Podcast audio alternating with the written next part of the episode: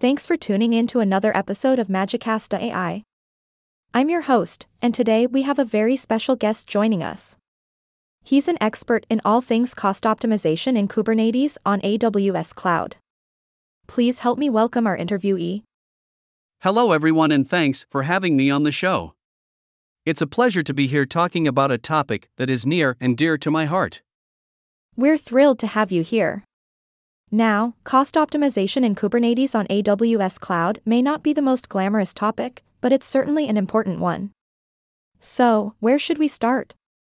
Well, let's start with the basics. When it comes to running a Kubernetes cluster on AWS, there are a few key components that contribute to the total cost. One of the biggest factors is the EC2 instances that serve as the nodes in the cluster. Ah, EC2 instances, my old friends. But I'm sure there's more to it than just spinning up some instances, right? Absolutely. There's a lot more to it. One of the first things you need to ensure is that you have Cluster Autoscaler running. This handy tool keeps an eye on your cluster and adds or removes nodes as needed, based on the demand from the pods. Ah, the wonders of automation. Cluster Autoscaler sounds like the superhero we never knew we needed. But what about these instance hours and instance prices?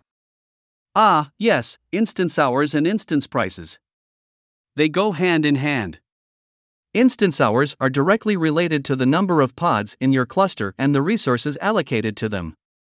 So, by optimizing your pods and making sure you have the right amount of resources, you can optimize your instance hours. Wow, that's some serious optimization right there.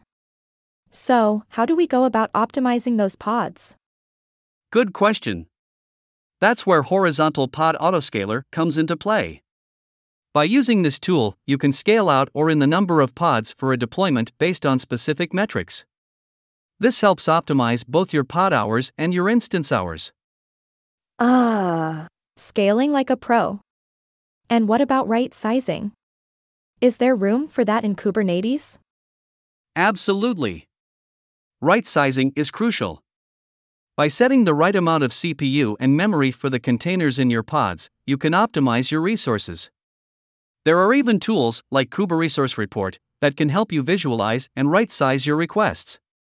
It's like tailoring a suit for your pods. I love that analogy. Tailoring suits for pods, who would have thought? Now, what about deploying only during business hours? Is that a cost optimization technique too? Definitely. For many deployments, especially those that are only needed during business hours, you can use a tool called Kube Downscaler. It scales in and out your deployments based on the time of day, saving you precious resources when they're not needed. Brilliant. It's like a cost saving time machine. Now, I have to ask what about spot instances? Are they the secret sauce for cost optimization? Spot instances are indeed a game changer. They consistently cost less than on demand instances. By utilizing spot instances for non critical pods and maintaining an additional auto scaling group for essential pods, you can make significant cost savings. Wow, that's some serious savings right there. I can almost hear my wallet thanking me. So, what kind of results can we expect from all these cost optimization techniques? You'll be amazed.